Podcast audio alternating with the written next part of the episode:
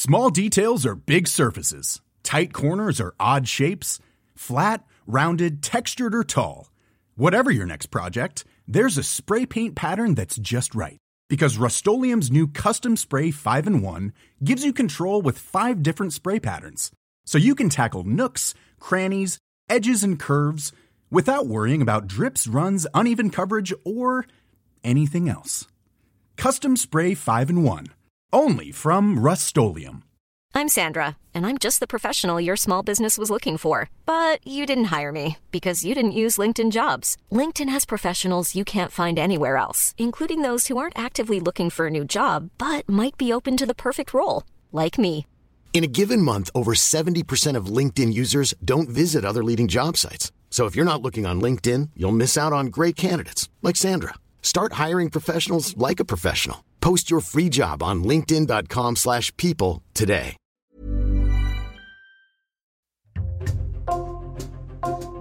Bonjour, c'est Jules Lavie pour Code Source, le podcast d'actualité du Parisien.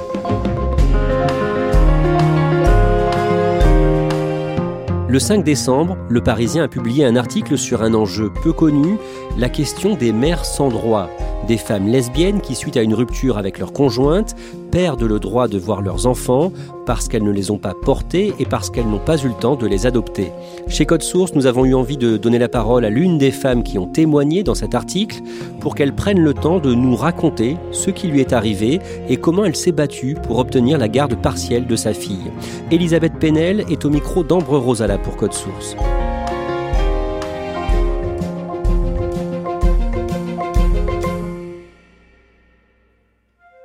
Elisabeth m'accueille chez elle dans le 6e arrondissement de Paris. Elle vit dans un petit appartement, un logement social où elle peut accueillir sa fille de 4 ans et demi un week-end sur deux. Elle est séparée de son ex-compagne avec qui elle a eu leur fille et elle a dû se battre pour obtenir sa garde. Elisabeth a une cinquantaine d'années, elle porte des lunettes et elle a des cheveux courts grisonnants. Elle est coach en développement personnel et hypnothérapeute et aussi membre de l'association Les Enfants d'Arc-en-Ciel qui accompagne les personnes LGBT dans leur projet parental et elle se bat pour que les mères qui ne portent pas le bébé dans un couple lesbien n'aient plus à adopter leur enfant pour qu'il soit reconnu comme tel. Il faut absolument qu'on n'ait pas à adopter nos enfants d'une façon ou d'une autre. Nos enfants sont nos enfants. On n'adopte pas ses propres enfants. Enfin, on est dans une absurdité là.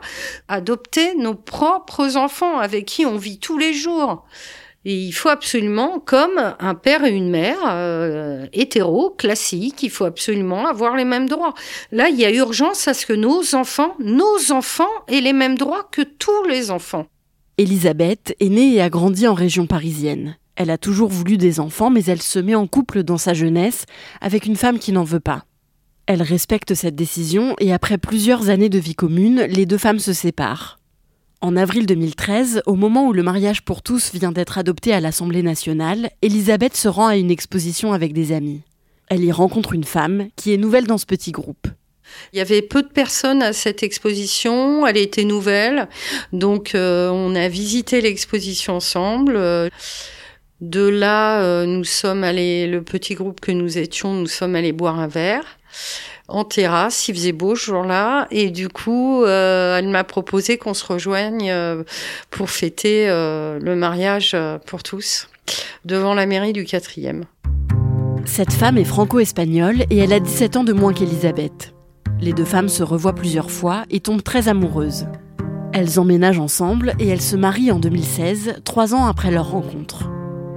On a décidé de faire une famille très rapidement, donc d'avoir un enfant. Ça apparaissait évident, vraiment. Euh, c'était très équilibré cette envie entre elle et moi. Les deux femmes décident naturellement que ce sera la compagne d'Elisabeth qui portera le bébé parce qu'elle est plus jeune et que la grossesse sera sûrement moins risquée.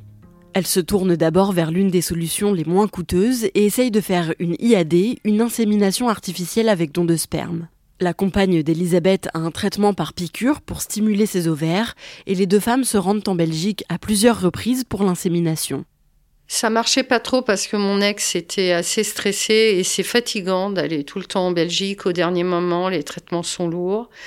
Je suis plutôt quelqu'un d'optimiste, mais je lui ai proposé à ce moment-là, vraiment au bout de la quatrième, de réfléchir.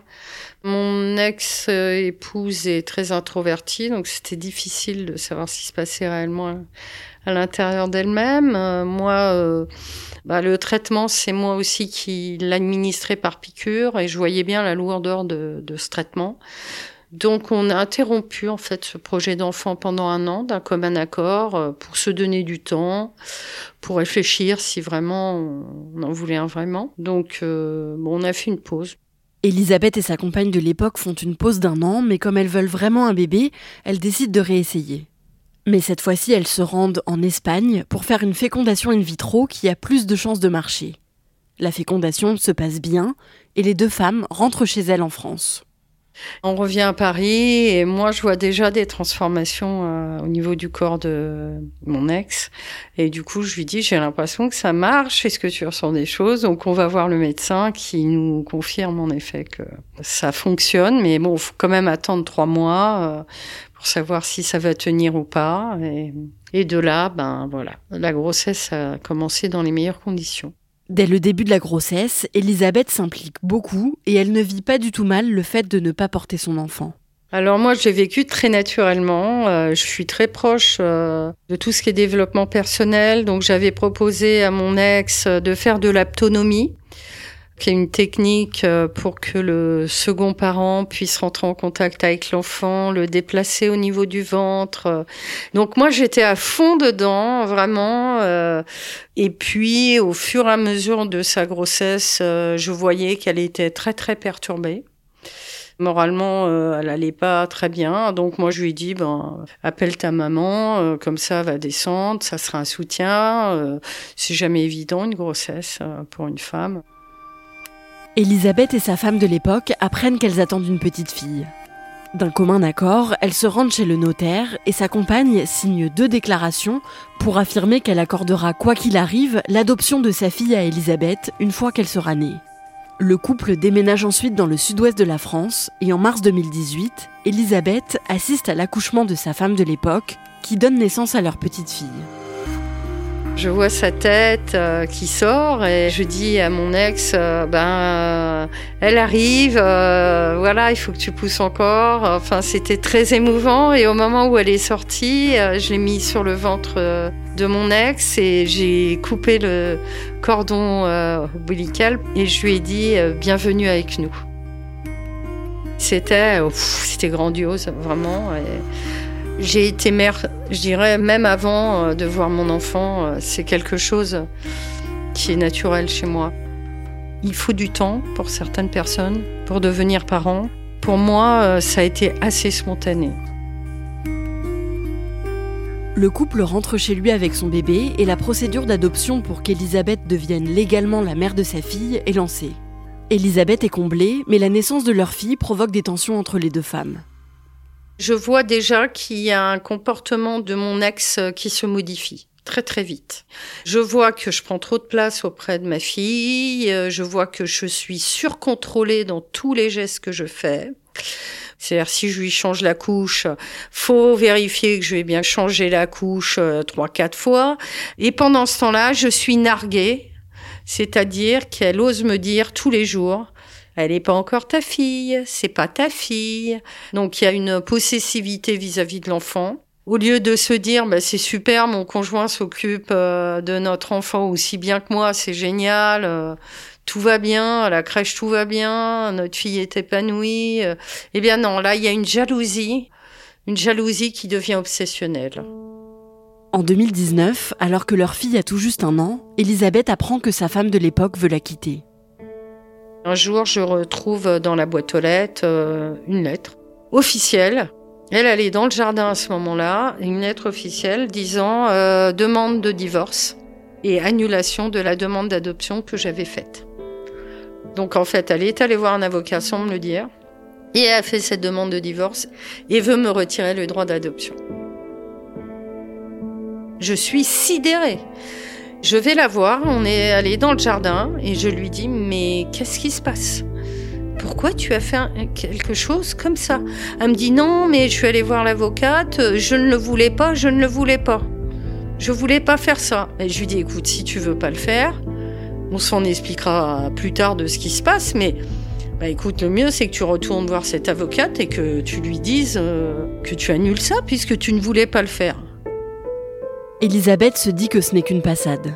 Quelques semaines plus tard, elle va chercher sa fille à la crèche en sortant du travail. Quand je suis rentrée, ma fille est venue instantanément me sauter dans les bras, ce qui était normal. Elle me tirait le pantalon, elle voulait que j'apprenne dans mes bras. Et les dames euh, se sont mis en cercle autour de moi en me disant euh, vous n'allez pas pouvoir la prendre ce soir, il faut que vous ayez voir la directrice. Et là, j'ai immédiatement compris qu'il se passait quelque chose de grave. Donc j'ai expliqué à ma fille qui était dans mes bras à ce moment-là que j'allais revenir, que je savais pas ce qui se passait, mais qu'il fallait qu'elle soit rassurée que je revenais. Donc je l'ai mis au sol et euh, je l'ai laissé avec les dames et je suis partie voir la directrice. La directrice est embarrassée et lui annonce que sa compagne vient de s'opposer à ce qu'Elisabeth voit leur fille. Et comme l'adoption n'a toujours pas été prononcée, la directrice ne peut pas la laisser repartir avec sa fille. J'étais sidérée, c'est-à-dire je n'avais plus droit de voir ma fille. Je suis rentrée chez moi, la maison avait été dévalisée, il n'y avait plus rien chez moi. Tout a été vidé. Je ne savais pas où était ma fille, je ne savais pas où était mon ex, on était mariés, elle était partie volatilisée complètement. Elisabeth contacte tout de suite une association qui l'aide dans ses démarches juridiques. Elle sait que la procédure d'adoption va encore prendre du temps, mais elle sait aussi qu'elle ne peut pas être annulée grâce à la déclaration qu'avait signée son ex-compagne chez le notaire. Quelques mois plus tard, Elisabeth est entendue par le tribunal qui doit lui accorder ou non l'adoption plénière de sa fille. Moi, mon discours, il est simple. Il est porté par mes tripes à ce moment-là. J'ai dû nommer ma fille au moins une dizaine de fois dans ce discours. Je voulais vraiment dire à ce tribunal qu'avec ou sans eux, ma fille était ma fille et que j'avais besoin d'eux pour qu'elle le devienne officiellement. Et que ma fille, elle avait une famille, elle n'avait pas la moitié d'une famille. Elle aurait besoin aussi de ses deux familles et de ses deux parents pour l'aider à grandir et à s'épanouir. Voilà, moi je n'avais aucune rancœur, aucune colère, euh, je voulais juste que le tribunal, euh, que le juge, que le président de séance comprenne euh, que voilà, il y avait eu un projet de famille, que mon enfant avait besoin de nous deux et qu'il était hors de question de faire une révision ou de me couper la tête. Deux mois plus tard, le tribunal rend son jugement et accorde à Elisabeth l'adoption plénière de son enfant.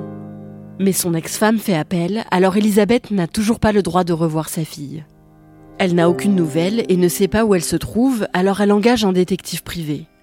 Celui-ci lui apprend que son ex-femme a déménagé à Paris avec leur fille. Elisabeth décide de tout plaquer pour déménager là-bas et se rapprocher de sa fille, même si c'est un énorme sacrifice financier. Monter sur Paris, ça veut dire beaucoup d'argent. Ça veut dire où je vais me loger? Je suis repartie à zéro. Vous avez une maison qui a été vidée. Vous n'avez plus de meubles. Vous n'avez plus rien. C'est un préjudice énorme pour moi euh, financier. J'ai quand même payé plus de 12 000 euros de frais d'avocat puisque j'avais pas le droit à l'assistance euh, judiciaire à 100 euros près, alors que mon ex gagnait euh, beaucoup plus que moi. Et puis ça a été euh, au niveau de ma santé, j'ai fait une alopécie, euh, j'ai perdu la moitié de mes cheveux, heureusement je les ai retrouvés. Ça a été euh, extrêmement douloureux physiquement.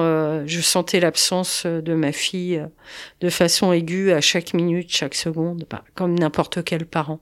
Elisabeth a peur que son enfant pense qu'elle l'a abandonnée. Et parfois, même si c'est inconcevable pour elle, elle redoute qu'elle ne puisse pas adopter sa fille et qu'elle ne la revoie plus jamais. J'avais une peur qui ne m'a jamais lâché dans le ventre. Moi qui avais jamais peur de rien avant. Mais je savais que c'était le combat de ma vie. Et je savais que j'aurais alerté toutes les instances. Je serais allée jusqu'au bout. Elisabeth repasse devant le juge et la cour d'appel rend son jugement au début de l'année 2021. Elle entérine l'adoption plénière et Elisabeth est officiellement reconnue comme la mère de sa fille. C'était merveilleux, c'était euh, c'était ma victoire. C'était la victoire de ma fille. C'était notre victoire. Et cette victoire, elle est aujourd'hui a fait jurisprudence en France. Donc euh, c'est une victoire euh, pour toutes les mères. Et ça, c'est encore bien plus grand. Le jugement de ma fille permet à d'autres mères aujourd'hui d'obtenir un vrai droit. Elisabeth obtient la garde partielle de sa fille. Elle la retrouve au début de l'année 2021, après un an et demi sans l'avoir vue. C'était des émotions pas possibles. C'était formidable. La première fois que j'ai retrouvé ma fille, j'ai pris ses deux petites mains et je lui ai dit, tu sais, euh, je ne t'ai pas abandonné. Je ne t'ai jamais abandonné. Maman ne t'a jamais abandonné. Maman savait pas où t'étais. Maintenant, tout va aller bien. Tout va bien se passer. On s'est retrouvés et jamais plus personne nous séparera. Aujourd'hui, ma fille va bien. Elle était là euh, ce week-end dans mon appartement. On a fait euh, l'arbre de Noël. Euh, elle a vu ma mère qui a 87 ans. Ça, c'est très émouvant parce que pendant ces années-là, j'ai pensé que ma mère ne la reverrait plus. Notre contact est bon et tout se retisse tranquillement. Et on vit vraiment une vie de famille tout à fait classique. Je n'ai pas de colère, je n'ai pas d'amertume, je n'ai pas de haine. Je suis pleine de l'amour de ma fille aujourd'hui et, et c'est ma fille qui compte.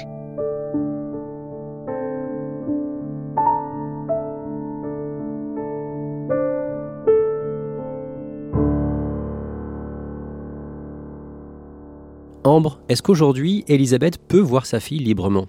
Oui, aujourd'hui, elle a sa garde euh, un week-end sur deux. Euh, ça n'a pas toujours été le cas. Au début, euh, Elisabeth ne pouvait voir sa fille qu'une heure tous les 15 jours et dans un lieu médiatisé. Mais là, ça fait trois mois qu'elle peut s'en occuper librement, un week-end sur deux. Et bientôt, elle aura aussi la garde de sa fille la moitié des vacances scolaires. Et Elisabeth m'a dit qu'elle voudrait à terme demander sa garde la moitié du temps pour qu'elle puisse voir sa fille encore plus régulièrement. Est-ce qu'on sait combien de femmes sont dans le même cas qu'Elisabeth? Alors c'est difficile à dire parce qu'il n'y a pas de statistiques, il n'y a pas de chiffres officiels.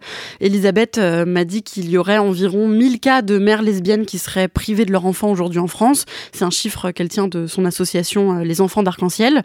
Donc voilà, ça reste euh, assez rare, c'est pas quelque chose qui est très fréquent, mais il y a quand même un flou juridique qui fait que des centaines de mères qui n'ont pas porté leur enfant peuvent se retrouver sans le droit de voir leur enfant en cas de séparation. Depuis 2021, la loi bioéthique est censée faciliter les démarches des mères qui ne portent pas leur enfant. Qu'en pense Elisabeth? Oui, alors déjà, c'est une loi qui a ouvert euh, la PMA aux couples de femmes en France. Et ça, Elisabeth trouve que c'est une très bonne chose. Ces femmes peuvent faire une reconnaissance anticipée chez le notaire et les deux mères sont reconnues comme telles et ont les mêmes droits dès la naissance de l'enfant. Par contre, euh, Elisabeth trouve que la loi est encore insuffisante pour les femmes qui ont recours à la PMA à l'étranger, comme elle, elle l'a fait. Euh, elles sont encore très nombreuses à y avoir recours parce que le temps d'attente pour la PMA en France euh, est encore très long. Donc la loi a facilité leur démarche. Elles ont un délai de trois ans pour faire une reconnaissance conjointe de filiation. Mais encore aujourd'hui, il faut parfois des mois et des mois de démarche pour ces mères qui n'ont pas porté l'enfant après une PMA à l'étranger. Et donc voilà, pour Elisabeth, il y a encore un risque pour ces mères qu'elles se voient, euh, au moins pour un temps, retirer la garde de leur enfant en cas de séparation. Merci Ambre Rosala et merci à Bérangère Le Petit pour son aide. Code Source est le podcast d'actualité du Parisien. Nous publions un nouvel épisode chaque soir de la semaine. N'oubliez pas de vous abonner pour n'en rater aucun. Cet épisode de Code Source a été produit par Thibault Lambert et Raphaël Pueyo. Réalisation Julien Moncouquiole.